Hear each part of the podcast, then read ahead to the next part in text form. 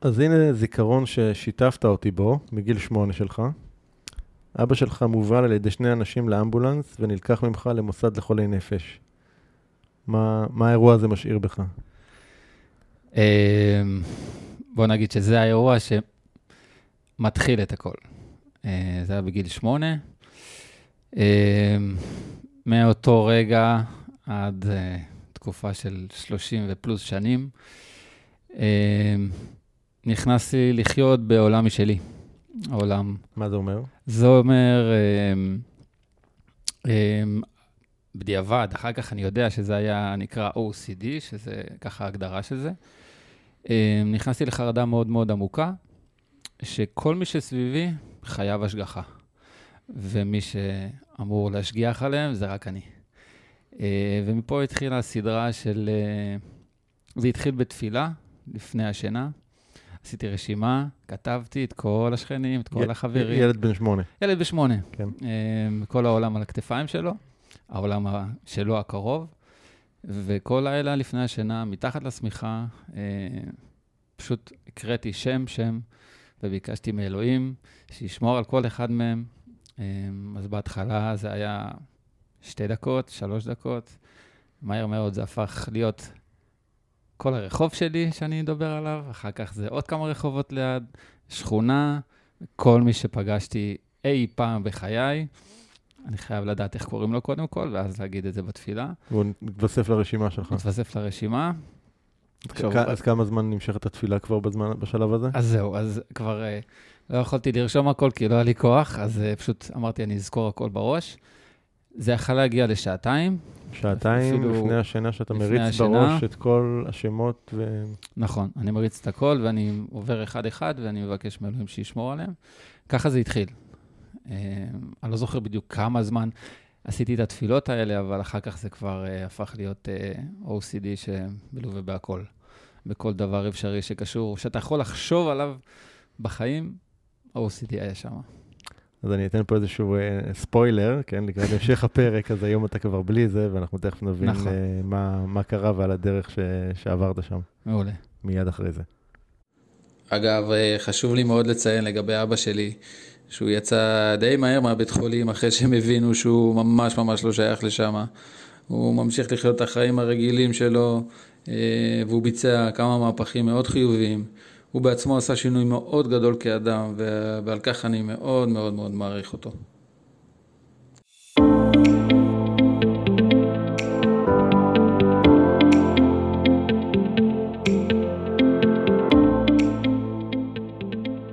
הדבר היחידי הקבוע הוא שינוי. ובכל זאת, אנשים רבים חוששים ונמנעים מלעשות שינויים בחייהם. השינוי מוציא אותנו מחוץ לאזורי הנוחות ואל עבר חוסר הוודאות שלרוב מפחיד אותנו מאוד. ובכל זאת, ישנם אנשים שמוכנים להתמסר לתהליכי השינוי, ולא רק לשנות, אלא בעיקר להשתנות, ולהמציא את עצמם שוב ושוב מחדש. בפודקאסט עושים שינוי, תוכלו לשמוע את האנשים שמשחקים all in ועושים את מה שצריך, במקום את מה שנוח, כדי לחיות חיים מלאים ובעלי משמעות. בכל שיחה אנו צוללים לעומק התהליכים הפנימיים שהם עוברים, הטריגרים שמפעילים אותם, הפחדים והחששות, ההצלחות, הכישלונות, הפעולות שהם עושים וההתפתחות שהם עוברים.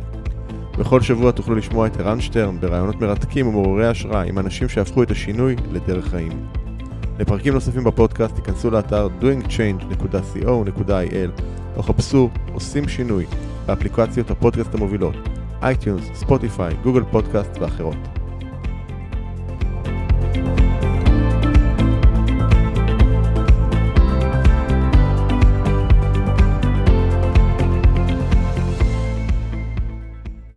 אז ברוך הבא אליעזר אשכנזי. שלום ערן, אני מאוד מאוד שמח ונרגש להיות פה, ותודה על ההזדמנות שנתת לי להיות ולדבר איתך פה. אני בעצם עד, עד לפני חודש, פחות או יותר, לא הכרנו. זאת אומרת, אני לא הכרתי אותך, אתה הכרת אותי, מסתבר, אבל אני לא הכרתי אותך. ושלחת לי אימייל. אמרת בו, אימייל ארוך, אבל המוטו שלו הייתה תודה. וקראתי אותו ואמרתי, אני חייב לדבר איתך, ככה לשמוע, אתה יודע, מעבר לאימייל, ושוחחנו, והשיחה הייתה מאוד מאוד מרגשת, והתהליך שתיארת שם ומה שעברת היה באמת מאוד נוגע, ואמרתי שזה משהו שאנשים צריכים לשמוע, לשמוע אותו, וזו הסיבה שאנחנו נכון. כאן עכשיו. כי, כי באמת אני חושב שבדרך שעשית ומה שעברת ואיך בהתמודדות וכל זה, יש פה משהו ש... אני חושב שהוא סוג של דוגמה באמת לכוח הרצון, לכוח של מה אומר, מה זה הרצון האנושי, ועל היכולת שלנו להתמודד עם דברים מאוד מאוד מורכבים בחיים. נכון, אני חושב ש...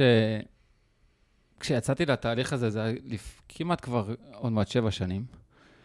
אמ, אני אקדים ואני אגיד שבמשך איזה 33 שנה סבלתי מ-OCD. אז אולי רק לטובת מי שלא מכיר, כן. בוא תגיד רגע מה זה OCD. OCD, כן. אני, אני לא אכנס לאיך זה, אם נכנסים לגוגל ורואים בדיוק כן, מה לא, זה OCD, לא. אבל OCD בעיקרון מושתת על עניין של חרדה מאוד עמוקה. בראשי תיבות שזה זה אובססיב קומפולסיב דיסאורדר, הפרעה טורדנית כפייתית. נכון. תסביר. אז, אז אני שם את זה בצד, כן, ואני, תסביר איך זה, איך ואני אגיד את זה בפועל, כן. בדיוק מה קורה.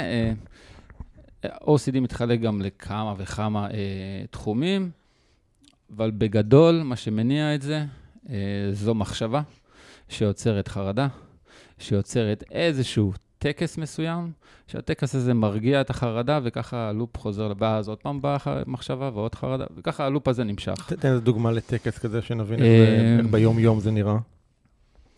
אז למשל, אה, כל פעם שהייתי צריך לבלוע רוק, שזה קורה כמעט כל כמה שניות לבן אדם רגיל, נכון. אה, הייתי חייב שנייה אחת לעצור, לא לעצור ממש פיזית, אבל לעצור רגע את הראש, לגעת באיזשהו משהו, ולספור. פשוט לספור, לתת מכות קטנות עם האצבע. אה, אם לא יכולתי והייתי עם אנשים, אז פשוט ספרתי בראש, היו לי תבניות מאוד מאוד מאוד מורכבות בראש. וככה, עד שהחרדה קימה, הרגשתי באותו רגע, הרגשתי מין איזשהו משהו בפנים, שאני לא יכול לנשום, כי זו החרדה שהציפה אותי. Mm-hmm. וככה, כל ביאת רוק מלווה בנגיעה, מלווה בספירה. עד כמה סופרים? כאילו... סופרים עד, ש... עד שנרגעים. וואו. זה יכול לקחת כמה שניות, זה יכול לקחת כמה דקות, זה יכול לקחת כמה ימים, כי אני יכול לעצור שנייה את, ה... את הסשן הזה, כי כבר אין לי כוח, ואז לחזור אליו, ואני זוכר בדיוק על מה הסיטואציה הייתה, אני חוזר אליו וממשיך אותו עד שאני מסיים אותו, עד שאני נרגע.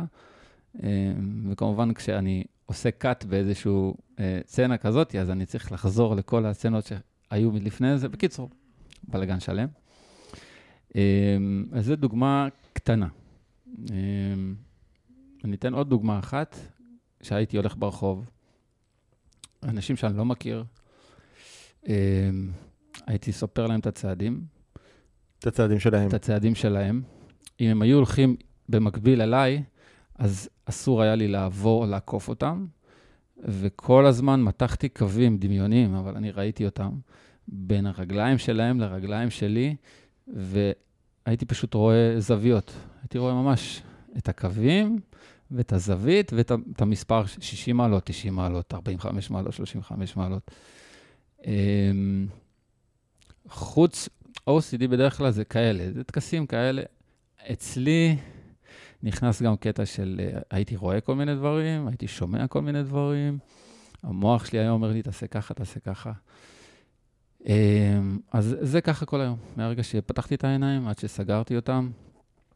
זה להיות בעולם האמיתי כביכול, אבל לחיות בעולם אחר לגמרי. איך, אמ, איך מנהלים חיים עם דבר כזה? אמ, זאת אומרת, סתם אני אנסה רגע לחשוב על סיטואציה, בסדר? אני נמצא עם בן אדם בשיחה, ואז אתה בולע את הרוק, ואתה מה, אתה עוצר את השיחה עכשיו? כאילו... אני לא יכול לעצור את השיחה. אבל תוך כדי שאני מדבר עם הבן אדם, אני מריץ, בלי שיעור, נגיד סתם okay. עכשיו, כן. חושבים מתחת לשולחן, אני, אף אה, אחד לא רואה מה אני עושה. כן. ואם אני לא יכול לעשות את זה, אז אני יושב רגיל, ופשוט בראש אני מדמיין איך אני עושה את זה. אבל כשאתה עושה את זה בראש, אז אתה בעצם מתנתק עכשיו מהשיחה. אז זהו.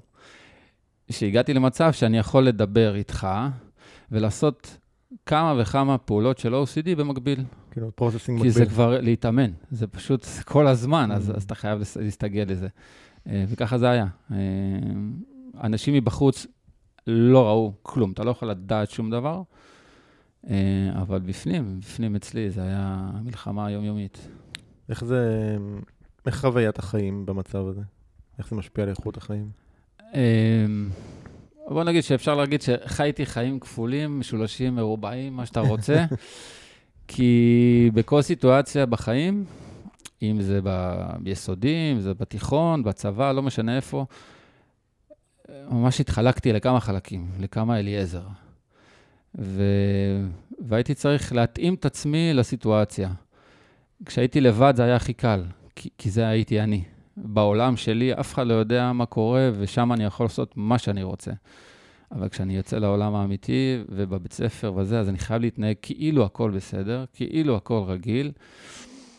מדי פעם אה, קצת אה, תסכולים ועצבים יוצאים החוצה, אה, כי התקשורת שלי הייתה לא משהו באותה תקופה ביסודי ובתיכון. אז הייתי חי בין אליעזר בחוץ לאליעזר בפנים. כשאף אחד לא יודע על ה... אף אחד לא יודע. לא.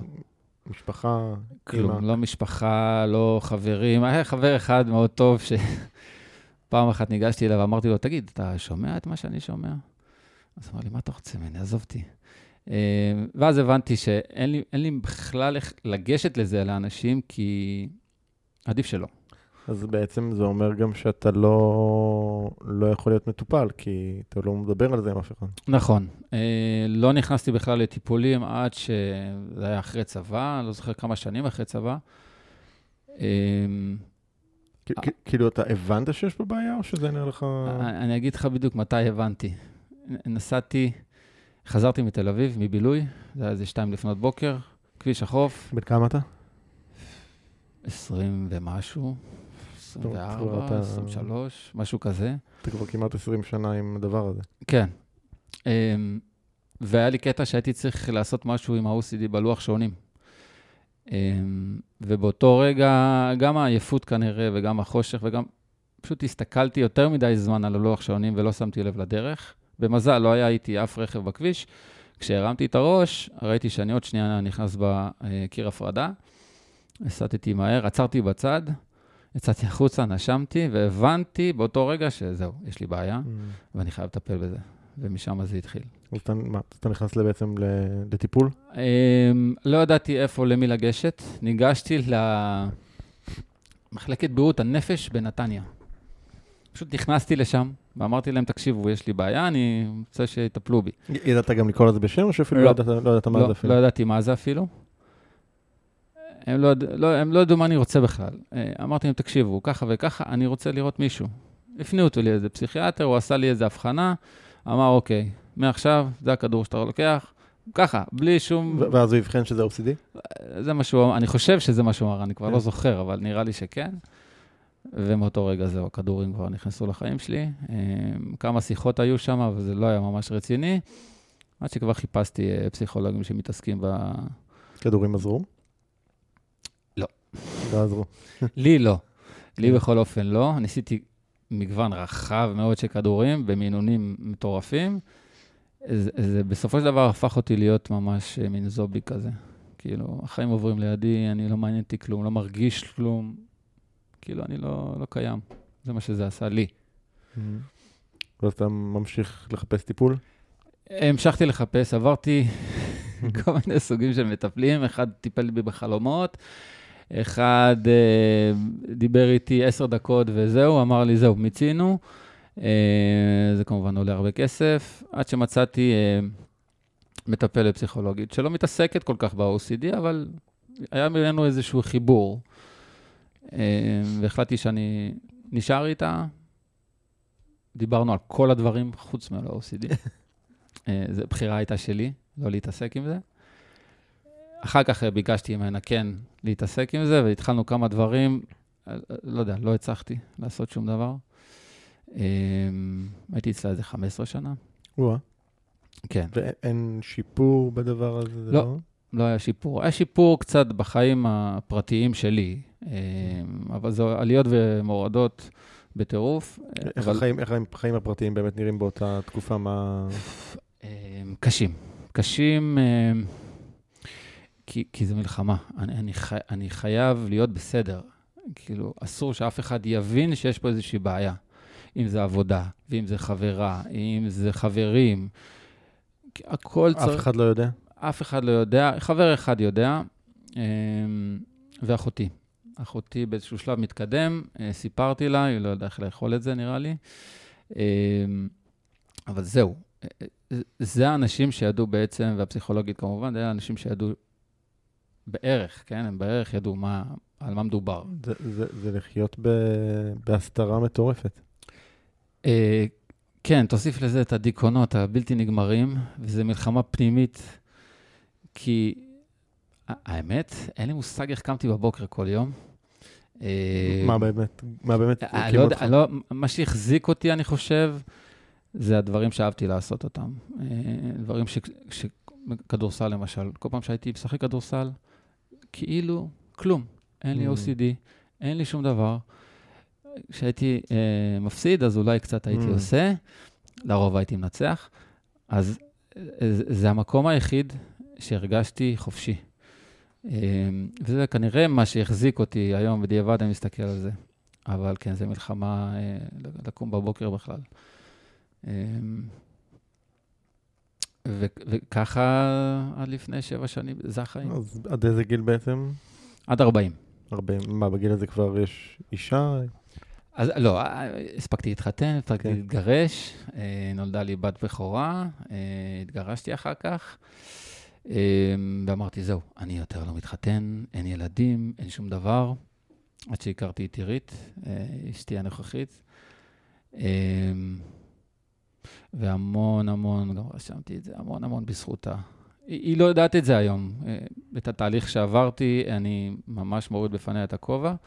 אה, היא אומרת שהיא לא יודעת על מה אני מדבר, אבל ככה זה אנשים שאומרים איזה משפט, אומרים, אומרים איזה משהו נכון באותו רגע, וזהו, זה מעיף אותך קדימה. אתה זוכר, אתה, אתה זוכר איזה נקודה כזאת שבה באמת מתחיל משהו, זאת אומרת, תכף תתאר את התהליך שעשית כדי באמת לצאת מהמצב הזה, אבל... שזה, שזה די מדהים, אבל כאילו, ננסה רגע לחזור לרגע לפני הנקודה הזאת. מה, אה, מה עובר לך בראש? איזה, איזה חוויית חיים אתה, באיזה חוויית חיים אתה נמצא? הנקודה הזאת, אני יכול לשים אותה במסגרת ולתלות אותה בסלון.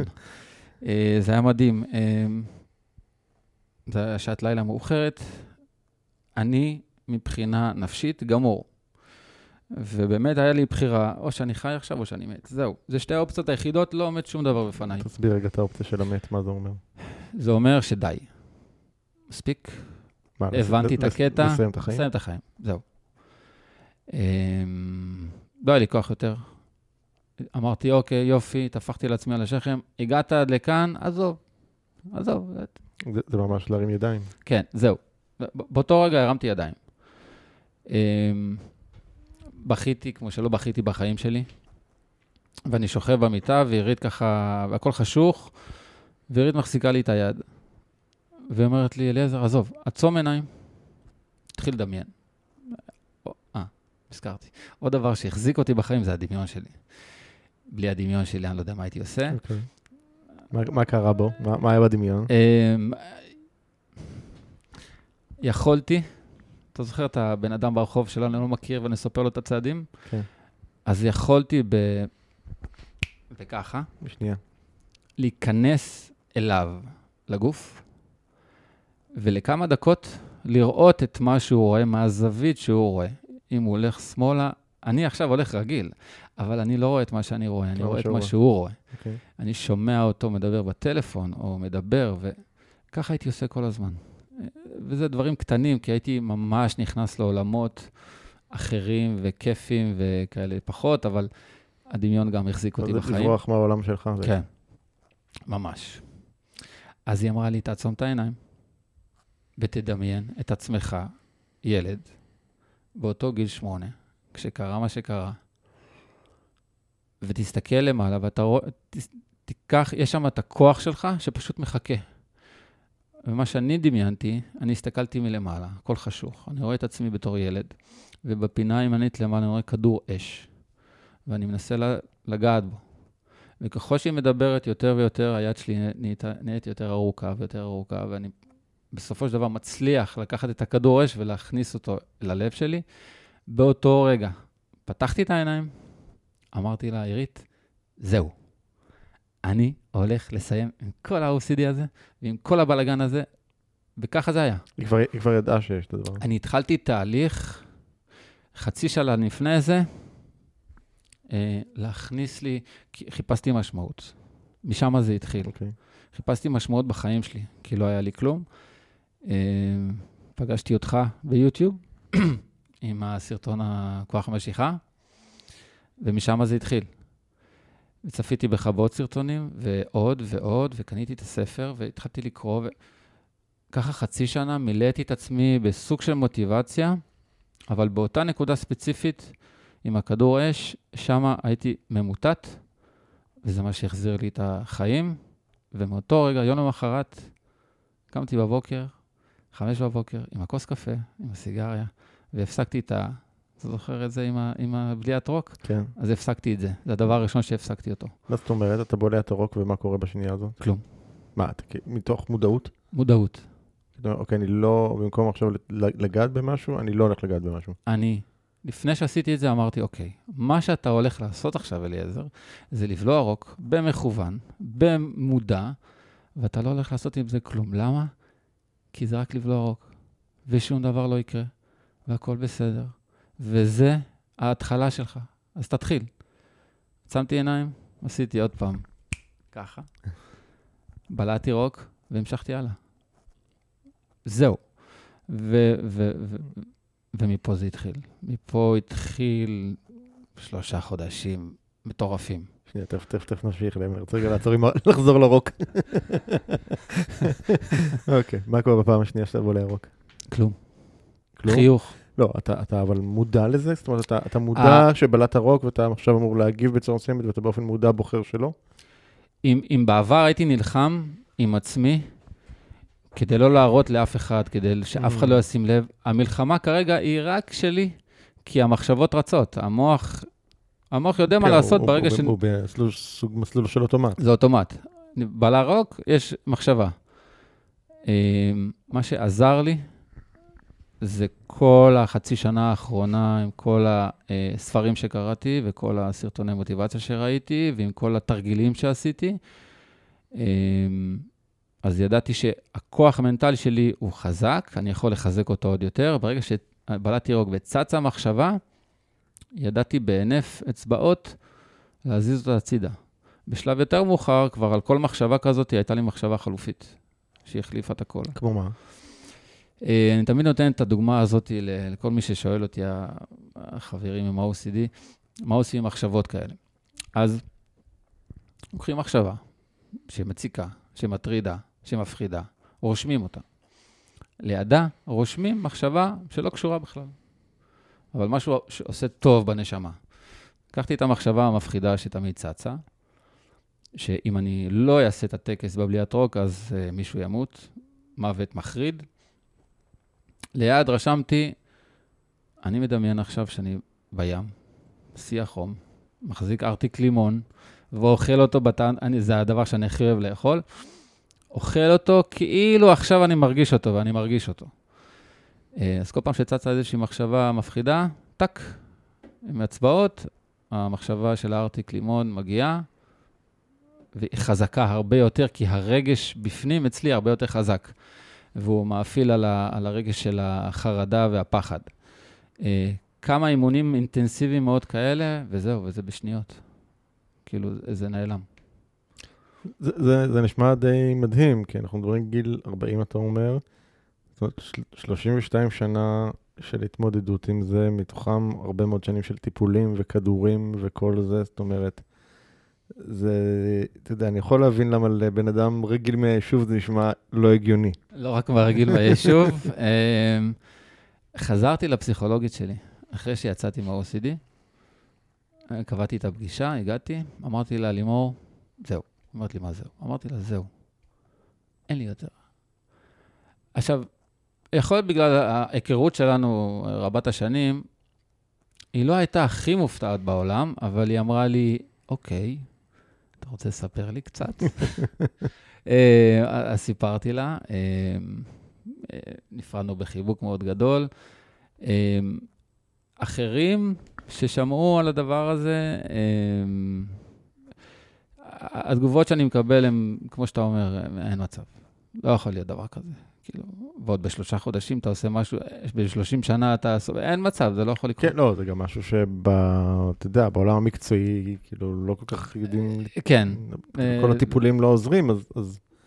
אז, אז, אז חלק מהאנשים אומרים, אה, אז לא היה לך OCD קשה, אה, אז הוא היה קל, אז בסדר, אז הצלחת, זה שטויות. זה לא משנה. אני מדבר עם אנשים שיש להם OCD ויש להם מכל המגוון. קשה, לא קשה, אני לא, בכלל לא מתייג את זה ככה. אם קשה לך בפנים לתפקד, זה קשה, ולא משנה מה יש לך, איזה סוג של OCD יש לך. ואני באמת מאמין שכל אחד עם ההכוונה הנכונה, ועם התודעה הנכונה, ועם המודעות הנכונה, והכלים כמובן, איך ל... יכול לצאת מזה. וזה משהו שאני מאוד מאוד מאוד מאוד מאמין בו, וזה מה שמכוון אותי להמשיך בדרך שאני היום, לדבר עם האנשים שיש להם OCD ולעזור כמה שיותר, ולכוון אותם לשם. זה לא קל. כן, תכף נחזור להיום, אבל אני רוצה רגע לחזור עדיין לשלושה חודשים האלה קצת. אוקיי, אז, אז את הטקס של בליית הרוק אתה, אתה נפטר ממנו, אבל יש עוד הרבה מאוד טקסים אחרים. יש עוד מלא טקסים. אה, בהתחלה ניסיתי להעלות את כולם על הכתב, אין מצב, זה לא עובד. מה, מה אה, פשוט לתעד איזה טקסים כאלה? כל טקס וטקס, כי, כי התכנון שלי היה כל טקס וטקס, לידו אני רושם, כי כל טקס יש לו מחשבה מסוימת. Mm-hmm. אז כל מחשבה כאילו כזאת... הוא, המחשבה היא הטריגר בעצם. המחשבה היא הטריגר אה, שגורמת לטקס להתבצע, ואז שוב זה חוזר בלופ. אה, אז התכנון הראשוני היה לרשום כל מחשבה ומחשבה ליד, נוגדת. זה לא הולך כי זה לא נגמר. החלטתי שאני לוקח את הטקסים הקשים שלי והמחשבות הקשות, ואותם אני מחליף. אה, אני חייב להגיד שהמחשבה של ארטיק לימון ניצחה את כל המחשבות. באמת? כן. זאת אומרת, זו הייתה מחשבת דיפולט. זה הדיפולט, והל... והלכתי איתה, מלא ארטיקים. מלא ארטיקים, בכיף. ניסיתי כל מיני מחשבות אחרות, לא, לא זה פג- לא עובד. לא פגע במשקל? לא. אמ, אז אה, כמובן, אה, שיחקתי עם זה פעם לימון, פעם אה, ענבים, פעם זה, אבל אותו עיקרון. עברת על כל הטעמים. כן, אמ, וזה ניצח כל פעם. למה? כי קודם כל התאמנתי על המחשבה הזאת המון המון זמן. לפחות איזה שבועיים, אני רק מתאמן על המחשבה הזאת. איך אני מתאמן? לדמיין אותה, להכניס רגש מאוד מאוד עמוק למחשבה הזאת, כדי שאני ממש ארגיש את הקור ככה עובר דרך הגרון לבטן, ו... ואת ההרגשה עצמה, את השמחה, את, ה... את, ה... את השלמות, את ה... אמ, אז אחרי ש... אז המחשבה הזאת ניצחה כמעט את כל, ה... את כל המחשבות המפחידות והטורדניות. אמ, עוד דבר שמאוד מאוד עזר לי זה למצוא שתי מנטרות אה, שהייתי אומר אותן, שם אותן אצלי בכיס בפתק, וכל פעם שהייתי מתמודד עם איזה קושי, הייתי הולך רגע הצידה, שאף אחד לא רואה, אה, ואומר אותם בקול. בהתחלה התביישתי, אחר כך אמרתי, אני, לא אכפת לי. ישמעו אותי, ישמעו אותי. זה בשבילי, זה עוזר לי כרגע, אז זה מה שאני עושה. אחת מהן הייתה הכל למטרה טובה, השנייה הייתה עכשיו השינוי, אה, והייתי אומר את זה כמה פעמים כדי להכניס את זה עמוק. אה, וכל פעם שקצת היה קשה בהתמודדות, אז הייתי הולך הצידה, אומר אותם, מסתכל בפתק, אומר אותם ברגש מאוד מאוד חזק, גם על זה התאמנתי הרבה אה, מול הראי, וזהו, וזה, וזה היה עוזר. זה, זה מדהים, זה ממש, אתה יודע, זה כמה עקרונות מאוד uh, חזקים ש, שיש בלהגשים, העניין של הפתק נכון, נכון. והחזרתיות נכון. על, ה, על, ה, על המנטרות האלה, וזה... לא, לא, היו, לא היו נפילות בתהליך הזה גם? זאת אומרת, זה, זה, זה ממש לאמן את המחשבה, זה ממש לאמן את המוח בצורה... נכון. אמ, אמרתי שהיו שלושה חודשים מאוד מאוד אינטנסיביים. כן. אה, אינטנסיביים כי, כי עבדתי כמו כל אחד, עבודה רגילה. אמ, גם אני אב גרוש, אז זה גם הרבה הרבה נסיעות. גרתי בתל אביב באותה תקופה. אה, הבת שלי גרה בכלל אה, באזור חדרה, אז כל פעם נסיעות. אז היה לי חיים עמוסים, רגילים, אבל ידעתי שברגע שאני מתפנה משמונה בערב עד לא משנה כמה זמן זה לוקח, אני משקיע את כל המאמץ שלי והכוח שלי בזה. אז כן, זה, זה, זה היו שלושה חודשים אינטנסיביים מאוד. אני, היום אני מסתכל על זה אחורה, אני לא יודע, אה, אני יודע, אבל, אבל הכמות אנרגיה שהייתה בי, וואו, אה, הייתי בזון, כמו שאומרים, אה, וזה כל יום, כל יום, כל יום לעשות, לעשות, לא להפסיק, לא להפסיק. והיו רגעים של שפל, היו רגעים של קשה, אבל הייתי מזכיר לעצמי למה אני עושה את זה. היה למה? אמ, אז, אז תמיד אומרים, תרשמו את הסיבות שבגללם אתם רוצים לעשות את השינוי. לאן איפה אתם רואים את עצמכם? עשיתי את זה. אמ, היה לי בהירות לאיפה אני רוצה להגיע. אבל מה שעבד אצלי אה, יותר טוב, זה אם אני לא אעשה את מה שאני רוצה לעשות, מה יקרה אז? והסיבות... מה הייתה התמונה? התמונה הייתה עגומה במיוחד. אה, חוזר אחורה ואתה לא מתפקד, ואתה רק חי בחיים של כאילו. אה, אין לך באמת חברים, כי, כי אתה לא מדבר את האמת שלך, וכל הטקסים האלה, זה רק יתגבר. כאילו, זה, זה כל יום היה עוד טקס חדש, טקס חדש, זה כל הזמן. לא רציתי להגיע שם, לא רציתי להגיע לתחתית של התחתית עוד פעם, לבחור בין שתי אופציות. לא רציתי את זה. זה מה שהחזיק אותי. הסיבה למה לא, או במקום למה כן. אמ, וזה תמיד היה לי מול העיניים, בראש. אז אמ, השלושה חודשים האלה עוברים ואתה פתאום מגלה שאתה בלי זה? אה, כאילו, זהו. אין יותר טקסים בכלל? כאילו, מה, איך, איך, איך, אתה, איך אתה מבין שזה נגמר? קודם כל, זה הפחיד אותי מאוד כשהבנתי שאני בתוך זה, הפחד היה, מה יקרה, ובאמת אני מסיים את הכל? מה יקרה לי? מה, מה הפחד שם? כי אני לא מכיר משהו אחר. אני לא יודע איך זה להיות בלי טקס, בלי מחשבה, בלי... אז, אז מה היה מפחיד בזה? אני רוצה רגע... פחדתי אה, אולי לאבד משהו ממני, מאליעזר שאני מכיר. אה, חשב, פחדתי לאבד את הדמיון שלי. אולי זה איפשהו בדרך יאבד. פחדתי שאני לא יודע מה לעשות, כי הבנתי שיהיה לי זמן פנוי. ולא ידעתי מה אני הולך לעשות בזמן הפנוי. זה, זה, זה הפחיד אותי מאוד. זה מדהים שאתה אומר את זה. אני, אני אחבר את זה רגע למשהו, משהו די מעניין שאנחנו מגלים, אה, גילינו ככה, ב, ב, גיליתי ב, ב, בתהליכים שאני עושה עם הרבה מאוד אנשים, אני, אני הרבה מאוד שנים עובד עם אנשים על תהליכים של טרנספורמציה ושל שינוי. ואחד הדברים היותר מעניינים שהתגלו בתהליך הזה, שאולי הפחד או החסם הכי גדול של אנשים מלעשות שינוי, זו המחשבה על זה שהם באמת השתנו.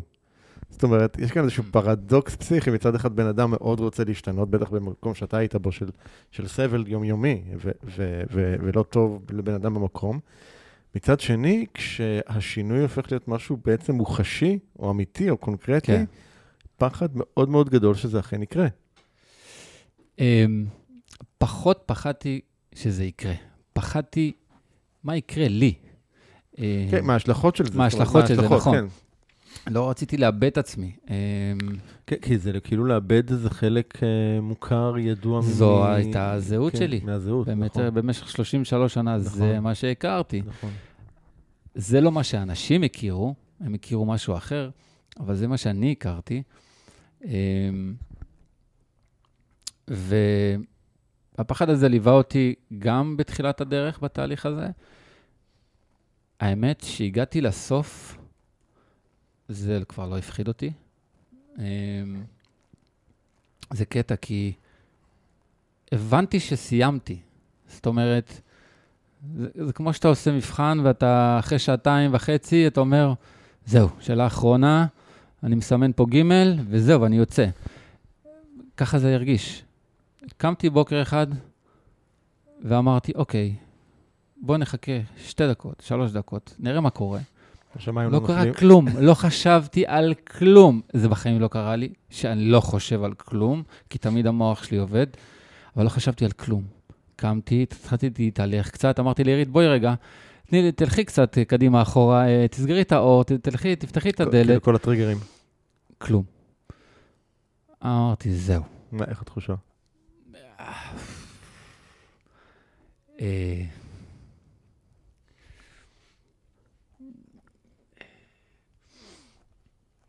קצת מרגש אותי לחשוב על זה עוד פעם. אני רואה, אני רואה. אמ, כאילו, אה, נולדתי מחדש. זה אני, אבל זה לא אני. אמ, זה- אני שאתה לא מכיר עדיין. זה אני שאני לא מכיר. נכון, קצת הפחיד אותי, אבל אני, אני לא, לא מפחיד אותי דברים אה, מסקרנים וחדשים, ו, ו, ושאני רק רוצה לראות מה יקרה הלאה. אה, הבנתי שאני מתחיל משהו חדש, גדול, אני מוכן, כאילו, זהו. אני מוכן, מה שיהיה יהיה, וזה עדיף על מה שהשארתי מאחור ממש כמה חודשים לפני. למרות שאתה עדיין לא יודע איך זה יהיה, אני נכון, החדש הזה. לא אכפת לי, לא היה לי אכפת, רק לעשות את הצעד הזה ו- ו- ולהתחיל את אותו יום שהבנתי שזהו, אמרתי, וואו, בוא נראה בעבודה מה יקרה, בוא נראה אחר כך בנסיעה באופנוע מה יהיה, בוא נראה אחר כך עם הבת שלי, בוא נראה, נראה, נראה מה יהיה. וזה זרם כאילו, וואו, זו הייתה תחושה של... מה שאני זוכר הכי טוב, זה פשוט לא חשבתי על כלום, לא חשבתי על כלום. נסעתי אחר כך באוטו, ורק נסעתי באוטו. לא שמעתי קולות, לא שמעתי רעשים, לא ראיתי דברים, לא אכפת לי הלוח שעונים, כלום, פשוט נסעתי באוטו. כשיצאתי מהאוטו פשוט יצאתי, לא הייתי צריך לסגור, לפתוח, לסגור, לפתוח את הדלת 80 אלף פעם. אמ, כש- כשאכלתי, אז אכלתי. לא ספרתי כל ביס שלי, ולא ספרתי בתוך הביס עוד כמה ספירות. כשהלכתי, כשהתלבשתי, אז פשוט התלבשתי. מלא זמן פנוי פתאום, לא? קודם כל כן, זמן פנוי במוח. כן, כן. אה, כאילו, כל דבר, פשוט הבנתי, איך לעזאזל, חייתי כל השנים האלה ככה, איך, איך, איך. תגיד, אין- אין- אין ברגע הזה גם איזשהו, לא יודע, תחושות אולי של כעס או ביקורת על כאילו אומר, איך- איך לא עשיתי את זה קודם, או איך חייתי עם זה כל כך הרבה זמן? חד משמעית לא. לא, אין- אין- אין משמעית. להסתכל אחורה. אין- אין להסתכל, אין חרטות, אין כלום. אני רוצה שנייה לעצור על הנקודה הזאת גם כן, ברשותך שנייה. אה, של האין חרטות. אה, כי אני חושב שזה גם אחד הדברים שמאוד מפחיד אותנו בשינוי. שנגלה ש... כן. שוואלה, היינו צריכים לעשות את זה ממש ממש ממש ממזמן. ואז מה זה אומר עלינו? אני גיליתי בתהליך הזה ש... קודם כל, למדתי לשחרר. משהו שלא ידעתי בכלל איך לעשות אותו. מה זאת אומרת לשחרר? אמ, אני מגדיר את זה ככה, יש את העבר שלנו, שהעבר שלנו זה משהו שאנחנו, אני היום מגדיר את זה ככה, פעם לא הייתי מגדיר את זה ככה, אבל היום אני אומר, העבר שלנו זה משהו שאנחנו צריכים ללמוד ממנו. זה, זה השיעור שלנו. ההווה זה, זה, זה הנוכחות שלנו בזמן עכשיו. האמת של המציאות שלנו, להיות נוכחים בו. והעתיד, עתיד זה, זה, זה הפאזל שאנחנו צריכים כל יום, כל יום לשים עוד חלק ועוד חלק במקום שבו אנחנו רוצים להיות בו. אמ, ומבחינתי לשחרר, זה היה לשחרר את העבר. העבר ישב לי אה, כבד על הכתפיים. אה, כעסתי נורא אה, על כולם, אה, והייתי צריך ללמוד לשחרר. ולמדתי איך אני משחרר את זה, וסולח לכולם, סולח לעצמי קודם כל, ורק כשהייתי במקום הזה, הבנתי שכל דבר שקורה לי, הוא קורה, וזהו. וזו המשמעות שאני נותן למה שזה קורה, ואני צריך לשחרר, וכששחררתי, היה לי הרבה יותר קל, הקלה, ולהמשיך הלאה. לעשות עוד דברים ועוד דברים ועוד דברים. אז חרטה אצלי, אני כמעט ולא מתחרט על כלום.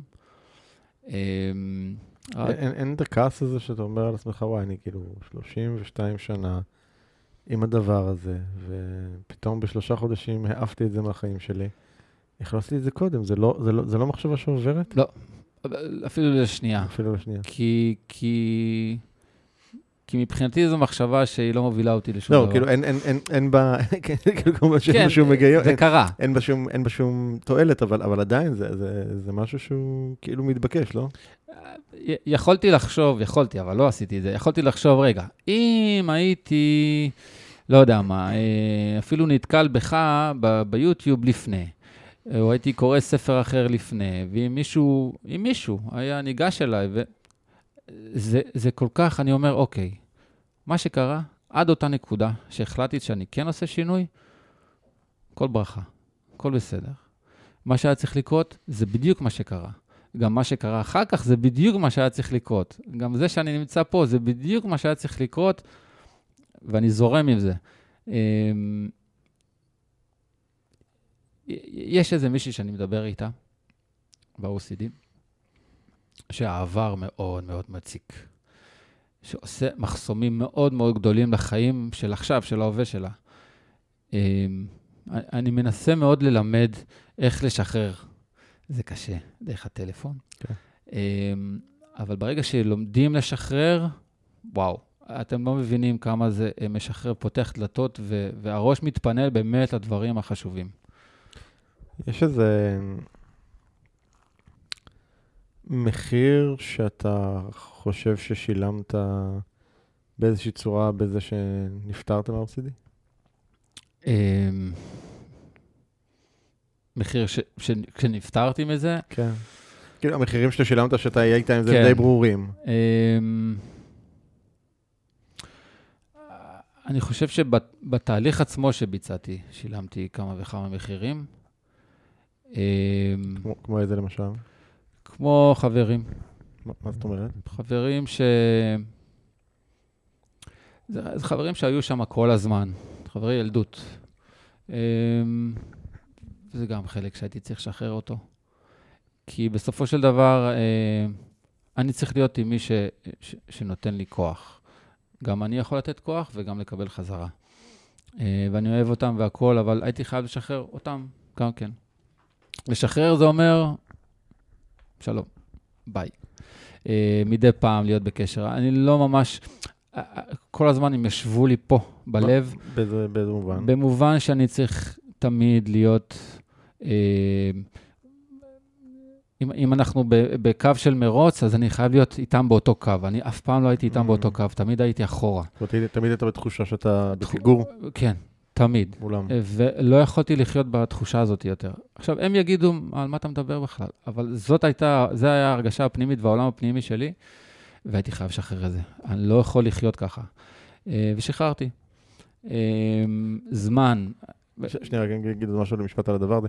הר- הרבה פעמים בתהליכים של שינוי, כשאנחנו עוברים שינוי או השתנות, הסביבה הקרובה שלנו בעיקר רגילה לרא- לראות אותנו כמו שהיינו. זאת אומרת, אני תמיד נותן דוגמה בתוכניות, בהרצאות, זה שאם היינו עיגולים, אז אה, הסביבה שלנו רגילה לראות אותנו כעיגול, ועכשיו עברנו השתנות ואנחנו משולש, אבל הסביבה לא מבינה לראות. שהשתננו והיא ממשיכה לראות אותנו כעיגול, אבל אני כבר כמשולש, ואז פתאום יש פה איזשהו פער מאוד מאוד גדול, כי כשאני הפכתי מעיגול למשולש, אז משולש כבר לא בהכרח מגיב לסביבה כן. שלו כמו שעיגול נהג נכון. להגיב, נכון? זה, היה... נכון, זה, בדבר זה, הזה? זה ממש ככה, זה ממש ככה. אה, אה, האמת, התברכתי אה, בחברים שמקיפים אותי,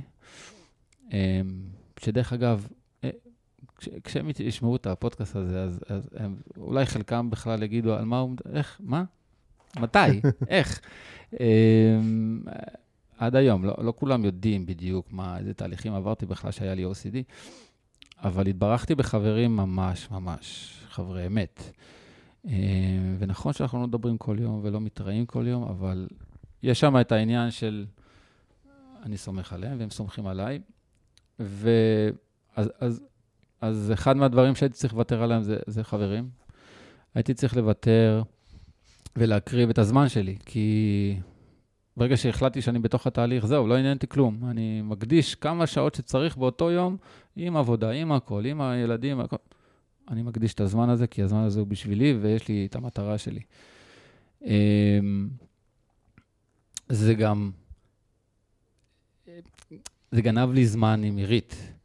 אה, והייתי צריך לתמרן בין מה ש... בזמן שאני פועל לתהליך שלי ובין איתה.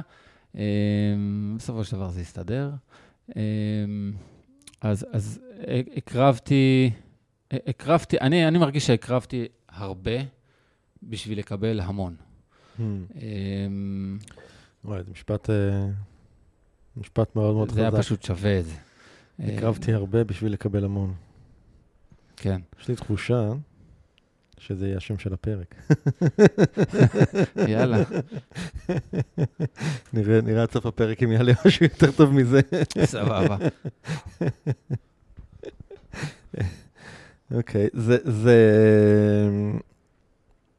שוב, אני רוצה רגע לקחת את המקרה הפרטי שלך ורגע להכליל אותו על, על שוב, על תהליכים, שינוי אוקיי. שאנשים עוברים, כי אני חושב שזה זה, זה הערך הגדול פה בכל, בכל הסיפור, כי כי לכאורה, אתה יודע, אפשר לקחת את הסיפור שלך להגיד, אוקיי, רק למי שעבר OCD זה רלוונטי, אבל אני, כן. אני חושב שזה רלוונטי לכל אחד שרוצה לעשות שינוי. OCD זה, אתה יודע, זה מקרה ספציפי, אבל לכל אחד יש את ה-OCD לכאורה נכון. שלו. הנכונות הזאת לשלם מחירים יקרים, אוקיי, מחירים לא פשוטים, אה, דברים שאתה תיארת פה, אבל שוב, בתהליכים של שינוי יש כל מיני סוגים של מחירים. המוכנות לשלם את המחיר הזה בשביל לקבל משהו הרבה הרבה הרבה יותר גדול, אבל האתגר כאן זה, זה שזה מה שנקרא קצת חוכמת הבדיעבד. זאת אומרת, אתה, אף אחד לא הבטיח לך מראש שתשלם נכון. X, תקבל שני X, נכון? נכון. אמ, אבל כשאתה בתוך תהליך, ואתה יודע מה אתה רוצה בסוף, אני חושב שאתה לא צריך לקבל את כל האישורים האלה בדרך. כי ברגע ש... שאתה ממוקד, אני הייתי ממוקד, אמרתי לך, הייתי בזון. כשהייתי ממוקד וידעתי בדיוק לאן אני רוצה להגיע, לא ידעתי איך, כן. לא ידעתי ממש איך לעשות את זה, זה היה תוך כדי כל הזמן. מה, מה באמת עזר לך ל- ל- להתמיד כאן בתהליך הזה כשאתה לא יודע את האיך, שזה באמת בעיה של הרבה מאוד אנשים. הם יודעים מה הם רוצים, אין להם מושג איך להגיע לשם. אז זהו, אה, אה, אמרתי לך ש- שלפני שהתחלתי את התהליך של ה-OCD, התחלתי לפני זה תהליך העצמה, העצמה פנימית. אה, כדי להחדיר לעצמי איזשהו סוג של מוטיבציה. עכשיו, לא ידעתי שאני עושה את זה. אני בכלל התחלתי בקטע של לחפש אה, משמעות בחיים, זה מה שרציתי, כדי שיהיה לי יותר נוח בלב, לא חשבתי על ה-OCD בהתחלה. אה, אז כמו שאמרתי, צפיתי בך, קראתי את הספר שלך, שנתן לי המון המון המון פעולות ספר- מעשיות. ספר להגשים. להגשים, כן, הספר להגשים, נתן לי הרבה דברים מעשיים לעשות, כי בכל סוף פרק יש את ה... עכשיו, צאו ל... ל... לעשות, כן, תעשו עם זה משהו, אל תקראו סתם. ותוך כדי כל תרגיל כזה, פתאום נגלה בפניי עולם ומלואו, דברים ש... שכאילו בראש אמרתי, כן, אני מכיר את עצמי, זה בסדר. אני לא מכיר את עצמי, לא הכרתי את עצמי. התרגילים האלה גרמו לי להיכנס ממש לתוך ה... ה... ה... החדרים הכי אפלים וגם הכי טובים שלי, אה, שמשם הוצאתי מלא מלא דברים, וכל יום כזה, עם עוד סרטון, ועם עוד העשרה, ועם עוד ספר, אה, ורק לתת למוח לקלוט ולקלוט ולקלוט. והיו דברים שלא עבדו עליי. ניסיתי, לא הלך, המשכתי הלאה. אבל ברגע שהייתי והרגשתי מוכן, מוטיבציה, והמודעות, זה, זה הדבר הראשון, המודעות והתודעה משתנים. משתנים, והייתי ממש מסוכרן עם הנפש והגוף שלי, משהו שבחיים לא חשבתי שאני איזה בן אדם רוחני או משהו כזה, אבל כנראה שהיו בי מאגרים אינסופיים כאלה. רמז? כולנו כאלה. כן, זהו, זה רק צריך לצאת החוצה. רק- אנחנו רק צריכים לתת לזה את ה... אנחנו רק צריכים לאפשר לזה לבוא לידי ביטוי. נכון. ואני אומר את זה כל פעם שאני מדבר עם מישהו, עם ה-OCD, זה מתחיל בערך העצמי שלך. כי ברגע שהערך העצמי שלך, אתה בונה אותו לרמה מאוד מאוד ספציפית שלך, זהו. כאילו, אין שום דבר שיכול לעצור אותך מלהשיג את מה שאתה רוצה. וכשהגעתי למודעות ולתודעה ולערך העצמי, אה, שהבנתי שזהו, אני מלא, אז החלטתי שאני רוצה לעשות את השינוי עם ה-OCD, ורק בגלל זה, אני חושב, במרכאות, היה לי הרבה יותר קל אה, לעשות את זה. כי היום מה שקורה, אנשים מגיעים לטיפול פסיכולוגי, מתחילים לעשות uh, טיפול מסוים שנקרא CBT, הוא עובד, אני לא אומר שלא, אבל זה תהליך. אבל אם אתה לא נמצא במודעות הנכונה, התודעה, ערך עצמי נכון, קשה מאוד להוציא כן. מזה משהו. אז, אז, אז זה עם כל מי ששומע ורוצה לעשות איזשהו שינוי, קודם כל פנימה, אחר כך החוצה. אמ, ובפרקטיקה של זה, מה שבעצם אתה מספר כאן, ש, שבעצם החשיפה שלך אמ, ל, לעולם ההתפתחות האישית, אם נשים לזה רגע את הכותרת הזאת, כן. כן, של תכנים של התפתחות אישית, של ספרים, סרטים, מה שזה לא יהיה. אמ, וההשריה שלך בעולם תוכן הזה, זאת אומרת, mm-hmm. זה, זה שינה בעצם את תפיסת הערך העצמי שלך. ממש, ממש זה... שאתה יודע, נדבר על זה שנים, שהחזרתיות הזאת היא הדבר שבסוף משנה אותנו. נכון, נכון. ו... וכל מי שצפיתי בו, וכל מי שקראתי את הספרים שלו, בגדול כולם על אותו דרך, על אותו שביל. נכון. כל אחד יש לו את השיטות שלו, וזה טוב, כי כל אחד יכול לבחור בדיוק מה, למי הוא מתחבר ומה, ומה, ומה עובד לו. אבל כן, אמ, לא יעזור. מי שרוצה לעשות איזשהו שינוי, צריך לעשות שינוי, ולא רק לחשוב אותו, כי לחשוב, בסדר, כל אחד יכול לחשוב. אבל לעשות שינוי, את הצעד הראשון, וואו, הצעד הראשון זה הכי קשה. אז צריך לעשות את הצעד הראשון, ואני היום מנסה לתת את הבעיטה, את הפוש הזה למי ש, שרוצה, כדי להתחיל את הצעד הראשון הזה. אתה יודע, אתה מדבר, ואני פתאום, תוך כדי השיחה, אני קולט למה כנראה כל כך רציתי שנקיים את השיחה הזאת בינינו.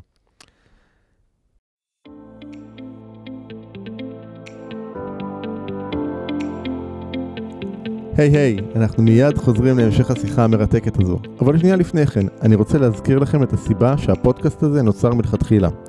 והסיבה היא לעורר באנשים את האנרגיה והמוטיבציה להניע שינוי בחיים שלהם.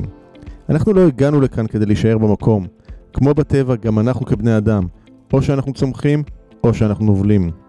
אז אם קיבלתם השראה מהפודקאסט הזה ואתם מרגישים את השינוי בוער בכם, החלטתם שאתם רוצים שינוי, ואתם רוצים ומוכנים לעשות את מה שצריך, ולא את מה שנוח, כדי ליצור את השינוי הזה בחיים שלכם, אני מזמין אתכם לתאם איתנו שיחת בהירות, ללא עלות וללא התחייבות. בשיחה הזו נעזור לכם להתמקד ולהבין כיצד לקדם את השינוי בחיים שלכם. מדובר בשיחת אימון לכל דבר ועניין, שתוכלו להפיק ממנה ערך משמעותי.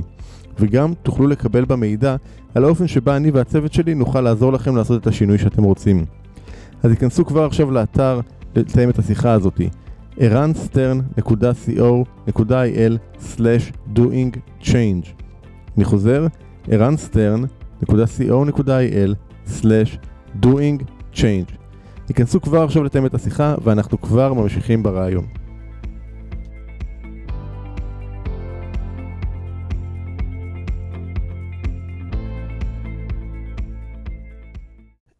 הרבה אנשים רוצים שינוי, ו...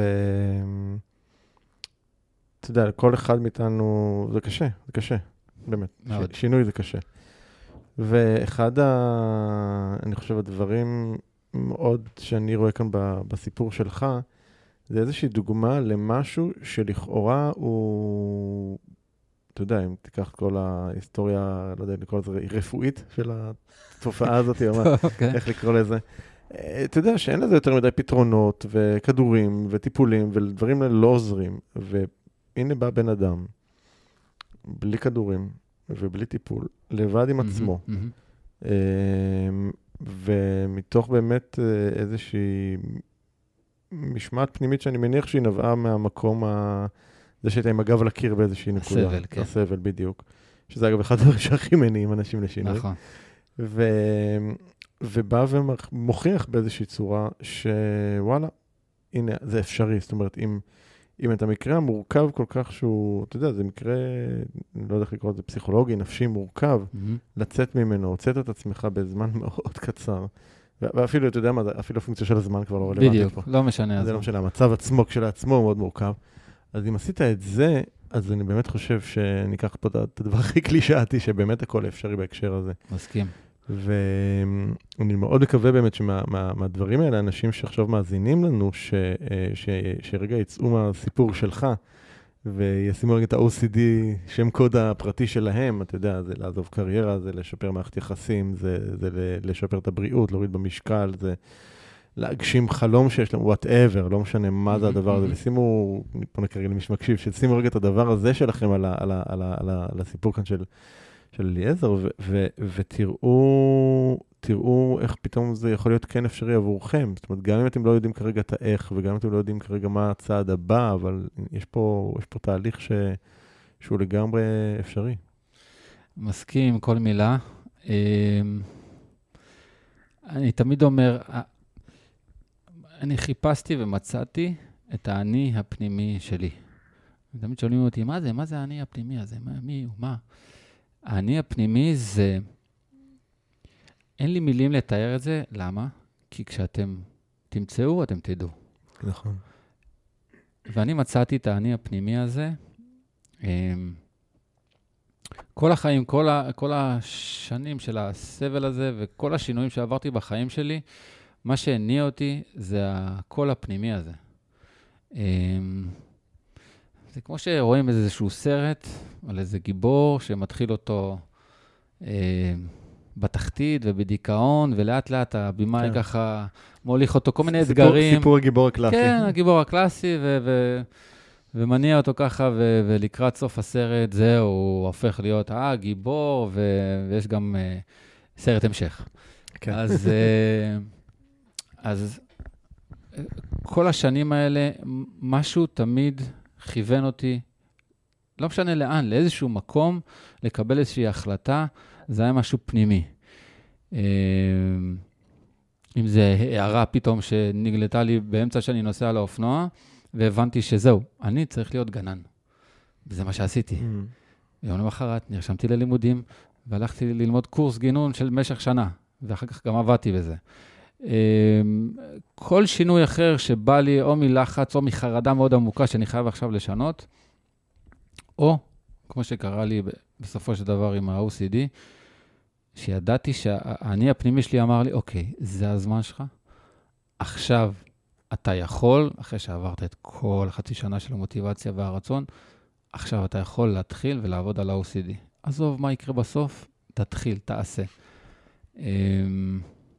ואני כל כך שמח ש, שאני הקשבתי כל השנים האלה לקול הפנימי שלי, למרות כל התלאות שעברתי.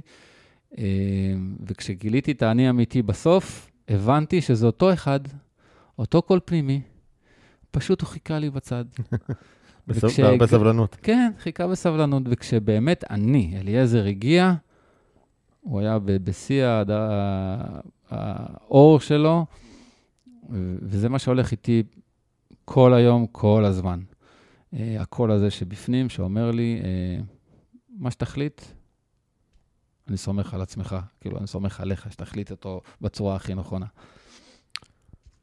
אז, אז מי זה בעצם אליעזר היום? איך היית מתאר את אליעזר היום?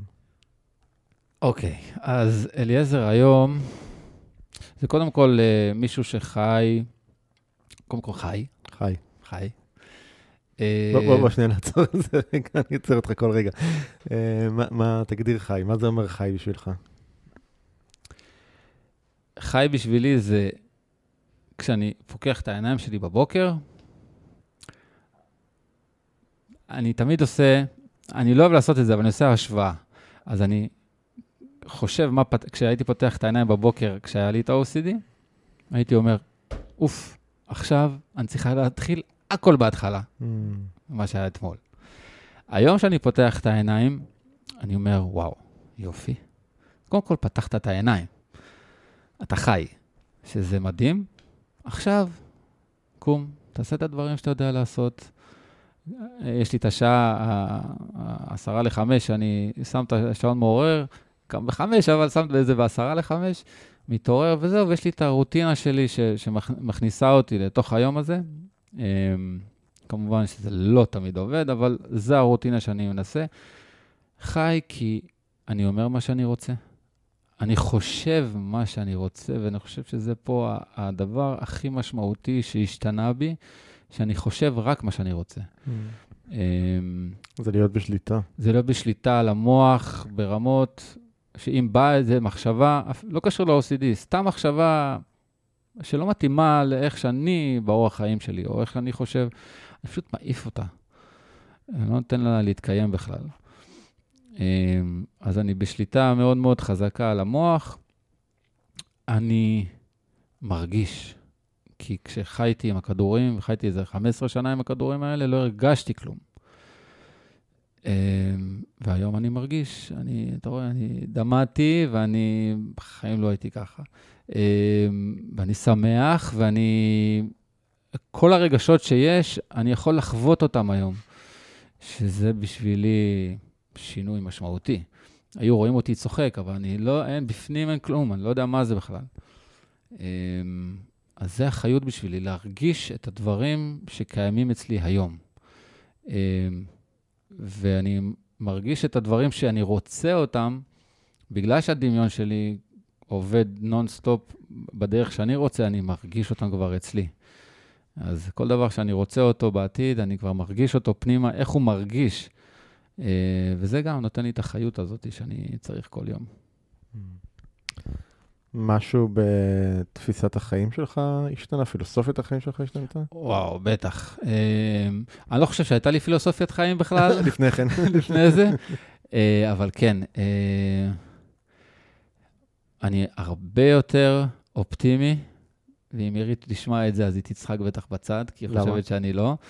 אה, אבל זה בסדר, זה בסדר. תגיד, הכל יחסי, לא? כן, כן, כן, היא תקרא לי המקטר, אבל זה בסדר. אה, אני הרבה יותר אופטימי למה שקורה לי ומסביבי.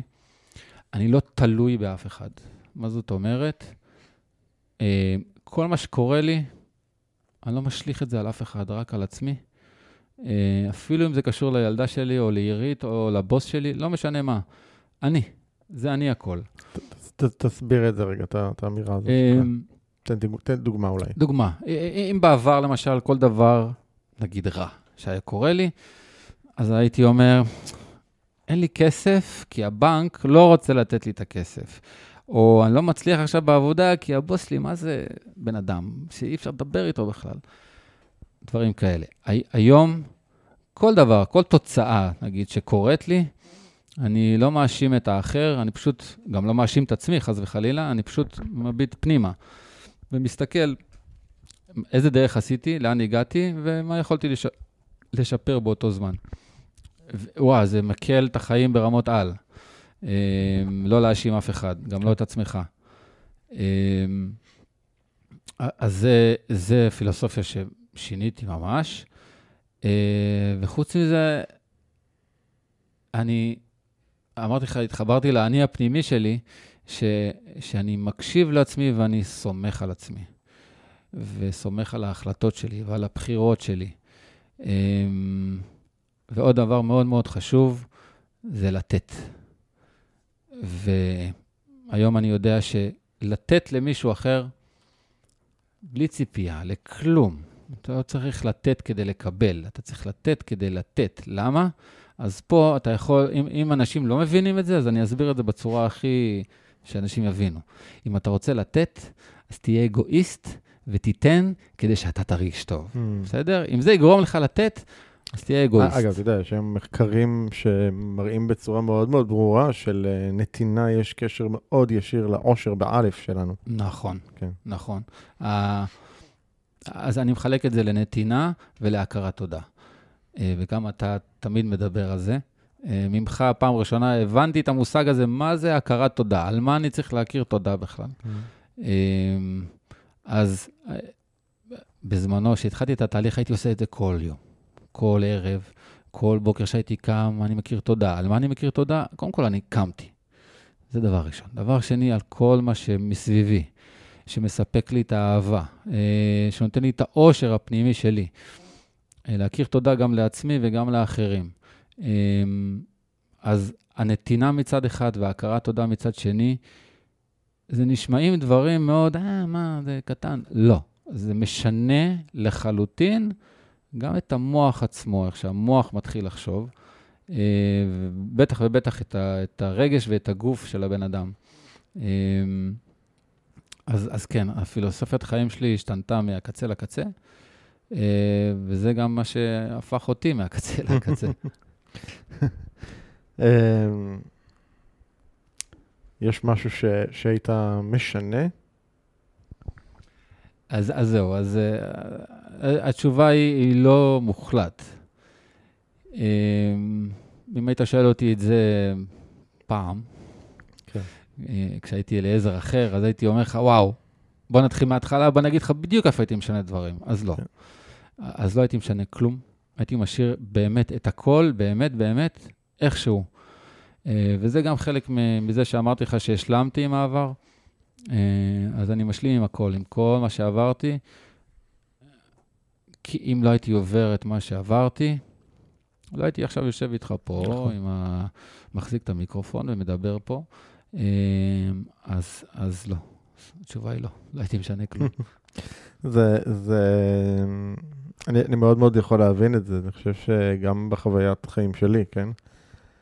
אמ, אפילו האירועים המאתגרים מאוד, בסדר, אני, אני, אני חליתי בסרטן לפני כשנתיים וחצי. כן. אז אפילו, אפילו אירוע כזה, שאתה יודע, וואלה, לא... אם היית נותן לי את התסריט מראש, בוודאי שלא הייתי בוחר בו, נכון? כן. אף אחד לא היה בוחר בו. אבל אמ, אני חושב שמכל דבר כזה אנחנו בסוף, אחד, יש סיבה, שתיים, אה, נקרא לזה סיבה, הכוונה סיבה גבוהה, כן, אוקיי? לפחות בתפיסה שלי.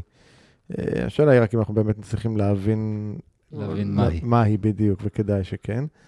אמ, וזה גם הופך אותנו למי שאנחנו. זאת אומרת, אה, אליעזר של היום הוא אליעזר שהתגבר בכוחות עצמו ל-OCD. זה נכון. לא אותו אליעזר של קודם. לא. זה נכון, זה, זה, זה, זה הבנה של מה שקרה, קרה. אני לא אומר להתעלם מזה, אבל אני אומר ל- להבין את זה, להפנים את זה ולהמשיך הלאה. אה, וזה חשוב, כי אנשים נתקעים. כן, נאחזים בעבר. נכון, וזה, וזה תוקע, תוקע את העתיד. תגיד, מה, מה היום בעצם גורם לך לקום בבוקר? חוץ מהשעון, מה מעורר אותך? אמ, וואו, יש הרבה דברים. Um, אני אתחיל ככה. מהסביבה הקרובה שלי, אז, אז כמובן זו המשפחה הקרובה שלי, שזה, יש לי uh, שתי בנות uh, מעירית, ויש לי עוד בת מנישואים קודמים, מיי. Uh, אמילי אדלה, דריה לין ומיי אלה. אז הם, הם נותנים לי הרבה כוח, וגם עירית. אגב, איך הייתה, סתם מעניין, איך הן חשו באיזשהו הבדל או השתנות בך? הבנות, אה, הבנות שלי, הן אה, מכירות אותי איך שאני היום, הן לא מכירות okay. אוקיי. אותי איך שהייתי פעם, וגם הילדה הגדולה שלי יותר, היא הייתה קטנה מדי כדי להבין mm. בדיוק מה עובר על אבא.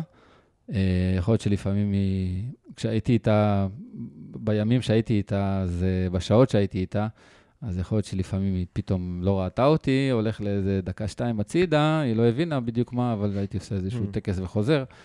אבל לא, אף אחת מהם לא, לא חוותה אותי לפני, וגם עירית, האמת, היא הכירה אותי עם ה-OCD, אבל היא לא, מה שטוב, היא לא הספיקה לראות אותי יותר מדי זמן איתו. כן.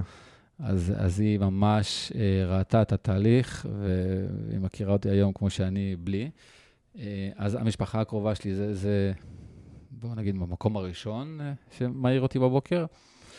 אה, אני לא אגיד ש, שהעבודה שלי היא לא מספקת אותי, היא כן, אבל זה גם לא מה שהייתי רוצה לעשות בכלל בחיים שלי. מה היית רוצה לעשות? אז זהו, יש כמה דברים. כל השיתוף שהיום אני מרגיש בנוח לשתף אה, מה שעבר עליי ולנסות לעזור, כי זה, number one אצלי, אה, לכוון, לעזור, שידברו איתי. אה, אנשים שיש להם OCD, אז אני מנסה את זה בכל מיני סקלות, גם בקבוצות וואטסאפ שאני משתתף בהן, גם באתר שיש לי בפייסבוק, פוסטים שאני רושם. יש לי אפילו סשנים uh, פעם בשבוע עם, עם אנשים, um, אז אני מנסה לתת כמה שיותר, כי חבל, כי uh, באסה לי, כאילו, שאנשים לא יכולים לעשות דברים שישפרו להם את החיים. ואם אני יכול לעזור, אז סבבה. אז זה משהו שמאוד הייתי רוצה לפתח הלאה. וחוץ מזה, אמרתי לך שהדמיון אצלי הוא, הוא עובד נונסטופ, אז אני עובד עכשיו, אה, עכשיו, אני כבר עובד איזה שנה וחצי על איזה ספר שאני אה, רוצה מאוד מאוד מאוד מאוד להוציא לפועל. אה, אז סוף סוף המוח שלי עובד, המוח שלי עובד על דברים שהם חיוביים, כן. אז המוח שלי כל הזמן בתוך זה, ומאוד מאוד כיף לי לכתוב אותו ולהכין אותו, וזה, וואו, זה כיף. Mm. במה, במה אתה הכי גאה היום בחיים שלך? וואו, איזה שאלה. אמ, במה אני הכי גאה? אני חושב, הדבר הראשון שקופץ לי לראש זה, זה המשפחה שלי. אמ, שהצלחתי, למרות הכל, להגיע לאן שהגעתי. אמ, אתה יודע מה? מה שאני גאה בו זה שלמרות הכל, מצאתי את הדרך שלי, הנכונה בשבילי, כדי לא רק לשפר לעצמי את החיים, אלא גם לשפר את החיים למי שמסביבי. זאת אומרת, אם אני מסתכל על החברים שלי, אם אני מסתכל, אפילו אנשים בעבודה שלי, אם אני יכול לתרום אפילו את הפסיק הכי קטן במילה, בשיחה, בחיבוק, או סתם בהבעה כזאת, שעושה לבן אדם השני טוב, זהו, אני מבחינתי עשיתי את שלי, תודה רבה, ביי, נתראה מחר. אה, אני גאה בזה שאני היום מסוגל לתפקד. כאילו... שזה נשמע, זה נשמע כאילו הכי... כל כך לכאורה בנאלי, בנאלי, אבל כל כך אבל, לא. אבל וואו, כן. אני... אני כל כך שמח על זה, ש, ש, שזה המצב, שאני יכול לשלוט על המוח שלי ולחשוב בדיוק מה אני רוצה באותו רגע. אה, זה כיף. חוץ מזה שאני... זה כיף. כן, זה נשמע, זה נשמע טר... לכאורה טריוויאלי, אבל uh, כל כך, כל כך לא. כן. Um, אתה יודע, יש לי ככה סט שאלות רגילות שאני כן. שואל בסוף כל פודקאסט, אתה בטח מכיר, אבל uh, בקונטקסט שלך, אני בכל זאת אשאל אותם, אבל נראה מה, מה יוצא מזה. טוב. אז, חלק מהם כבר דיברת, אבל יש איזה מישהו שהשפיע עליך בחיים שלך יותר מהכל? מה למדת ממנו? אמ, כמה שיישמע מוזר, והאמת, אף פעם לא, לא, לא חשבתי על השאלה הזאת. כי אמרת מישהו, אז... אז ולא יכול להיות גם משהו. זהו. זהו, אז תמיד שואלים, יש איזה משהו ש... אז אתה, אתה, אתה שאלת מאוד ספציפי, מישהו. מהמם. היו כמה וכמה אנשים שהשפיעו עליי בחיים, אבל אם אני אקח את הבן אדם שהכי השפיע עליי בחיים, זה אבא שלי. מהמם. אה, סליחה. הכל בסדר. אמ, זה יישמע מוזר, אבל אמ, הוא השפיע עליי בכל כך הרבה דברים. גם טובים, גם פחות טובים. אמ, הוא ישב אצלי המון המון זמן בלב, ולקח לי המון המון זמן לסלוח. אמ, אבל סלחתי בסוף. וכשסלחתי, הבנתי כמה אני אוהב את הבן אדם הזה, למרות הכל. ולמה הוא השפיע? כי הוא... הוא, עם, עם כל המגבלות שלו, הצליח להגיע לאן שהוא הצליח, והוא תמיד היה כזה ברקע. אה, תיזכר באבא שלך, תיזכר באבא שלך. הוא בן אדם טוב, הוא, הוא, הוא, גם אם הוא לא עשה את זה, הוא דחף אותך איפשהו. אז, אז, אז כן, להסתכל על אבא שלי בצורה אחרת היום, כשאני מסתכל עליו, זה וואו. צורה אחרת. מה- מהעיניים של אותו ילד בן שמונה גם. מאותו ילד אפילו לפני, לפני שהתחלתי את התהליך, כי כעסתי עליו נורא, נורא, נורא. אה, ולא סלחתי. עם כל מה שעברתי בילדות, ולאו דווקא על הדבר הספציפי הזה שהוליד את ה-OCD, אלא כן. בכלל כל מיני דברים. אה, אז, אז, אז זה אחד שהשפיע עליי ככה, אבל אה, עם כל ה... אני לא יודע איך להגדיר את זה, הצניעות או לא צניעות, כש, כשקראתי את הספר שלך, להגשים, קודם כל, לא הייתי בכלל מודע שיש תחום כזה שנקרא התפתחות פנימית, או השערה פנימית. לא הכרתי את זה בכלל. וזה מצחיק, כי אני חושב שגם דיברנו על זה כשעשינו שיחת טלפון.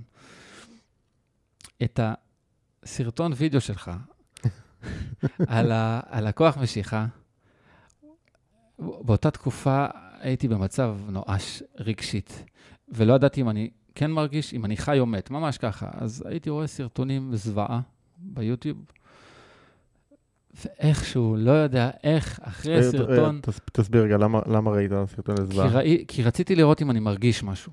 זאת אומרת, רצית לראות... חמלה, משהו. אז, ראית, חיפשת סרטוני אימה כדי לראות רגש. כן, כדי לראות אם אני בכלל מרגיש משהו בפנים, כי, כי הרגשתי שאני לא מרגיש כלום.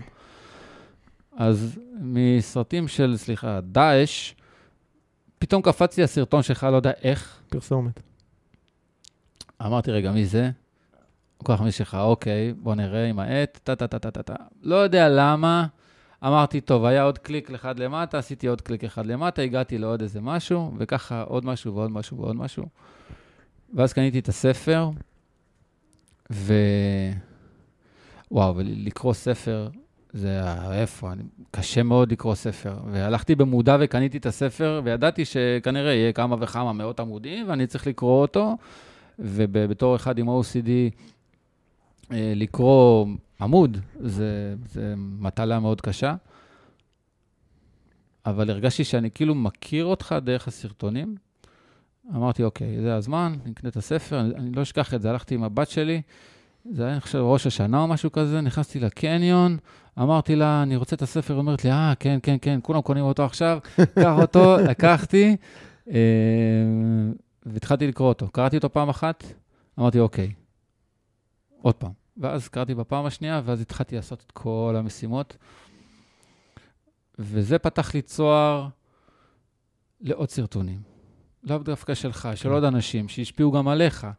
אה, ומצאתי לי עוד אנשים ועוד ספרים, משם הכל התחיל. אז אם יש תמיד, ותמיד אני אומר את זה, אם יש מישהו שהדליק לי את הניצוץ, אז זה אתה. תודה. אה, וזה כבוד גדול. מרגש.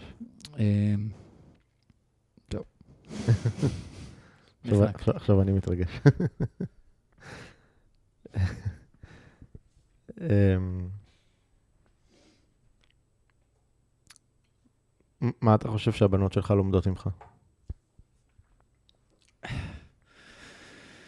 אמ, את הגדולה שלי, את מיי, אני מכניס, אני מנסה.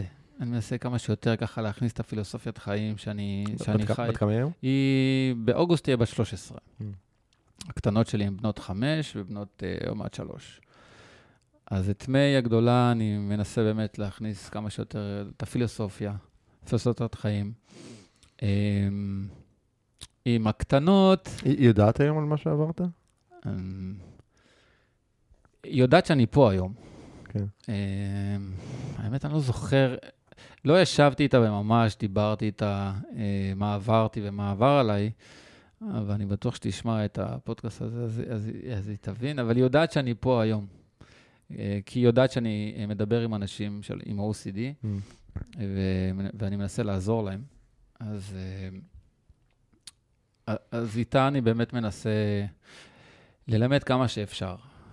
בזמן הקצוב שיש לי איתה. Yeah. כן. עם הקטנות יותר, וואו, זה מאתגר מאוד. טוב, עוד קטנות. הן עוד קטנות, אבל, אבל אמילי, שהיא בת חמש, לאט-לאט. גם עירית, שעוברת עכשיו, וואו, גם שלבים של התפתחות אישית מאוד מאוד מאוד חזק. והיא גם לומדת עכשיו, אז, אז שנינו ככה באותו ראש. אנחנו לא רואים טלוויזיה, אז אנחנו יושבים בחוץ, מדברים כל הזמן, וגם מה עשינו לא טוב, ואיך הם משפרים את זה, ו... אז אני מנסה, אני מנסה. מקווה שאני מצליח. אם הייתי יכול לארגן לך שלט חוצות ענק במרכז העולם, שכל אחד מכל נקודה בעולם יכול לראות אותו, מה היית כותב עליו? מה הייתי כותב עליו? וואו. אם היית שואל אותי איזה פעם, הייתי עונה לך בשנייה. אוקיי. אבל היום זה מתחלף כל הזמן. רגע, מה היית עונה פעם? אה, בטח איזה משהו שקשור לקעקועים או משהו כזה. פעם זה היה ככה. אבל היום, אני, כל פעם זה מתחלף לי. אה, אבל אם אני עכשיו נוסע בכביש החוף ויש איזה שלט, אז אני חושב שהייתי רושם שם... הכל מתחיל מבפנים, תחפשו את הערך העצמי שלכם. כאילו, זהו. זה, זה, אנשים ש, שמרגישים משהו, ואני אגיד להם את זה, הם יבינו על מה אני מדבר. אמ, לאן מכאן, מה... איך הלאה, איך אתה רואה את החיים שלך ככה, לאן, לאן הולכים? אמ, זו שאלה מצוינת, שאני עדיין עובד עליה. מחפש את התשובה שלך? מחפש את התשובה הכנה והאמיתית. אמ, כי זה, זה עדיין לא ממש הכל ברור. כן. אה, אני יודע מה עושה לי טוב ומה אני כן רוצה. איך זה נראה בעתיד, אני עוד לא יודע. אה, אבל אני כן יודע שאני רוצה עוד לתת. אה, וזה זה צד אחד, וצד השני, אני מאוד מאוד מאוד מאוד רוצה להוציא את הספר שלי. Mm. אמ, ובהתחלה אמרתי, טוב, אני כותב אותו לעצמי, ואני רוצה רק לחברים. אני רוצה לסיים אותו ולתת לחברים, אה, וזאת המטרה שלי. אמ, ואני מחכה לזה פשוט. זה כרגע, אני חושב לטווח קצר, ועדיין לא ל- לעשר שנים הבאות. אה, שזה, אגב, זה, זה בסדר, כי, כי הרבה פעמים, אתה יודע, אנשים, אנשים מחפשים את ההתגלות, שהם ידעו מה הדבר הגדול הבא שלהם.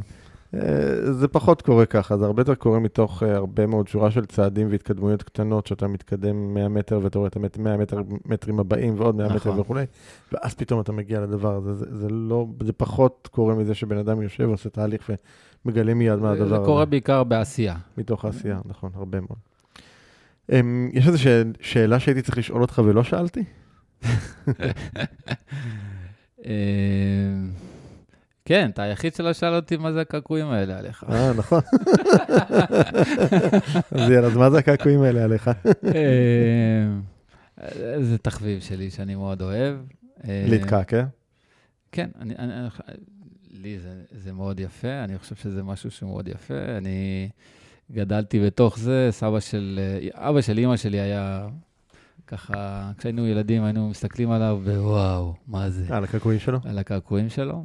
אה, אז, אז כל הנכדים, כולם מקועקעים, זאת אומרת, של סבא. אה, אז אחרי הצבא, יום אחרי שהשתחררתי, הלכתי ועשיתי, והודעתי קבל עם ועדה, שכמה שיותר זה יותר יפה מבחינתי. אז, אז כן, אז זה משהו שאני מאוד מאוד אוהב.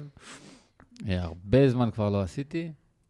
אה, בסדר, לאט לאט, לאט לאט. אבל זהו, אני לא- אני לא חושב על עוד שאלה. Um, יש שאלה שהיית רוצה לשאול אותי? כן. קדימה. אמ, מעניין אותי מאוד איך אתה יכול להביא אנשים ללכת בדרך שלך, כי אני מנסה להסביר.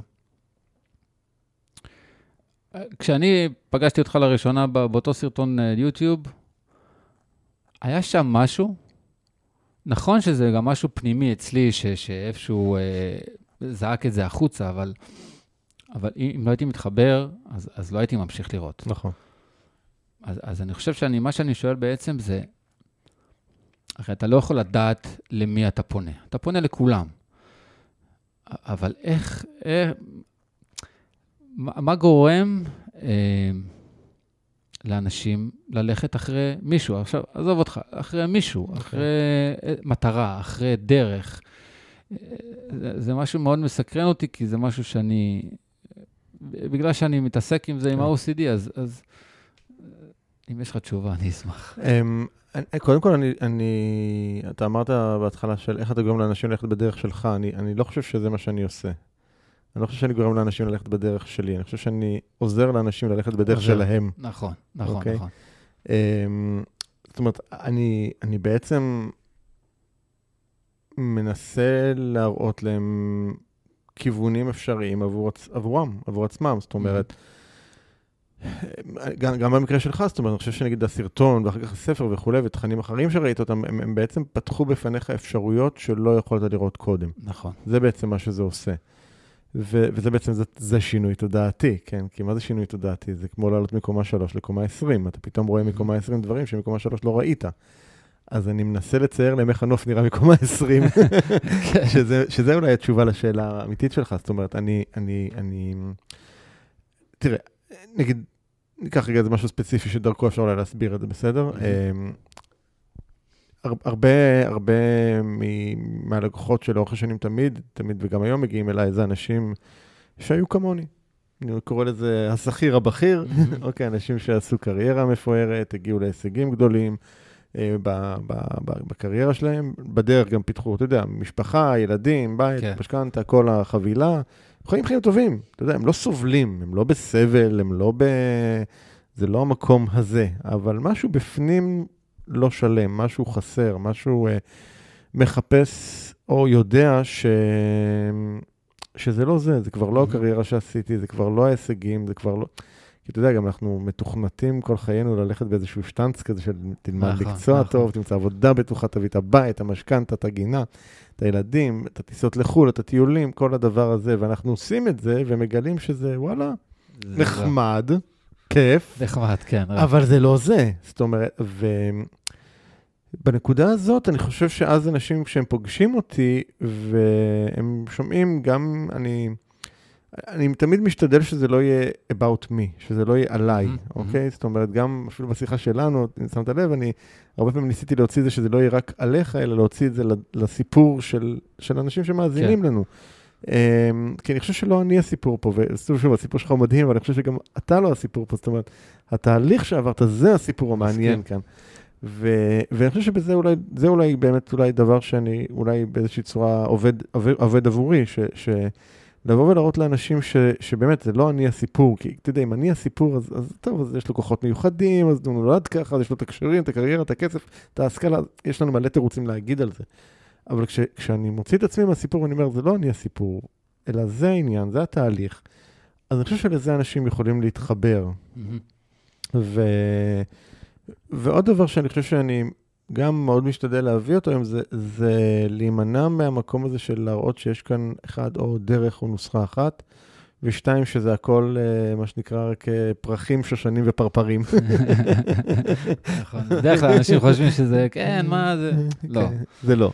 יש דרך, היא הרבה פעמים סיזיפית, היא תמיד מאתגרת, היא לא פעם קשה, אה, מייאשת, כואבת, כאילו, אבל זה- בדיוק, אתה יודע, מת, מתחבר לי למה שיהיה השם של הפרק שאמרת, של הקרבתי הרבה בשביל לקבל המון, כן. זה בדיוק זה. זאת אומרת, זה הנכונות לשלם את המחיר כרגע, גם אם הוא יקר, בשביל לקבל הרבה הרבה הרבה אחר כך. מהמם, מהמם. אז זה, זה ככה מה שאני מנסה להראות לאנשים. ענית לי על התשובה. טוב, אה, מי שככה שמע את הדברים והיה רוצה ליצור איתך קשר, להתחבר לעשייה שלך, מה, איך הכי קל? אה, הכי קל זה להיכנס לפייסבוק שלי. אה, אה, אפשר גם להיכנס לפייסבוק אליעזר אשכנזי, אבל אפשר דרך OCD, דרכים, למצוא דרכים לגלות חיים חדשים. זה השם של הקבוצה. זה השם של הדף פייסבוק שיש. לי. אנחנו גם אה, נשים בדף של הפודקאסט באתר קישור לדף. הזה. אז, אני. שם, אני כל, אה, כל יום ראשון משתדל להוציא פוסט חדש. אה, יש שם את הטלפון שלי, יש גם את המייל שלי, אנשים יכולים פשוט ליצור איתי קשר, ואני עונה, או אולי לא באותו רגע, אבל אני תמיד, תמיד, תמיד עונה בחזרה. אה, אז כן, כאילו, אני, אני פתוח ומוכן אה, לכוון, לעזור ולהקשיב לכולם. טוב, אה, וואו, אה, קודם כל, אה, אני באמת רוצה להגיד לך הרבה הרבה תודה, תודה לך. באת לכאן והסכמת לחשוף את הסיפור ואת התהליך. אני יודע שהפרק הזה יהיה השראה להרבה הרבה הרבה מאוד אנשים, לא רק עם עניין של הפרעת OCD, כן. אלא בכלל שרוצים לעשות את השינוי ומתמודדים עם, עם, עם, ה, עם הפחדים ועם האתגרים. אז הרבה הרבה תודה. תודה לך, ערן, על ההזדמנות. עבר אחלה. תודה. להתראות.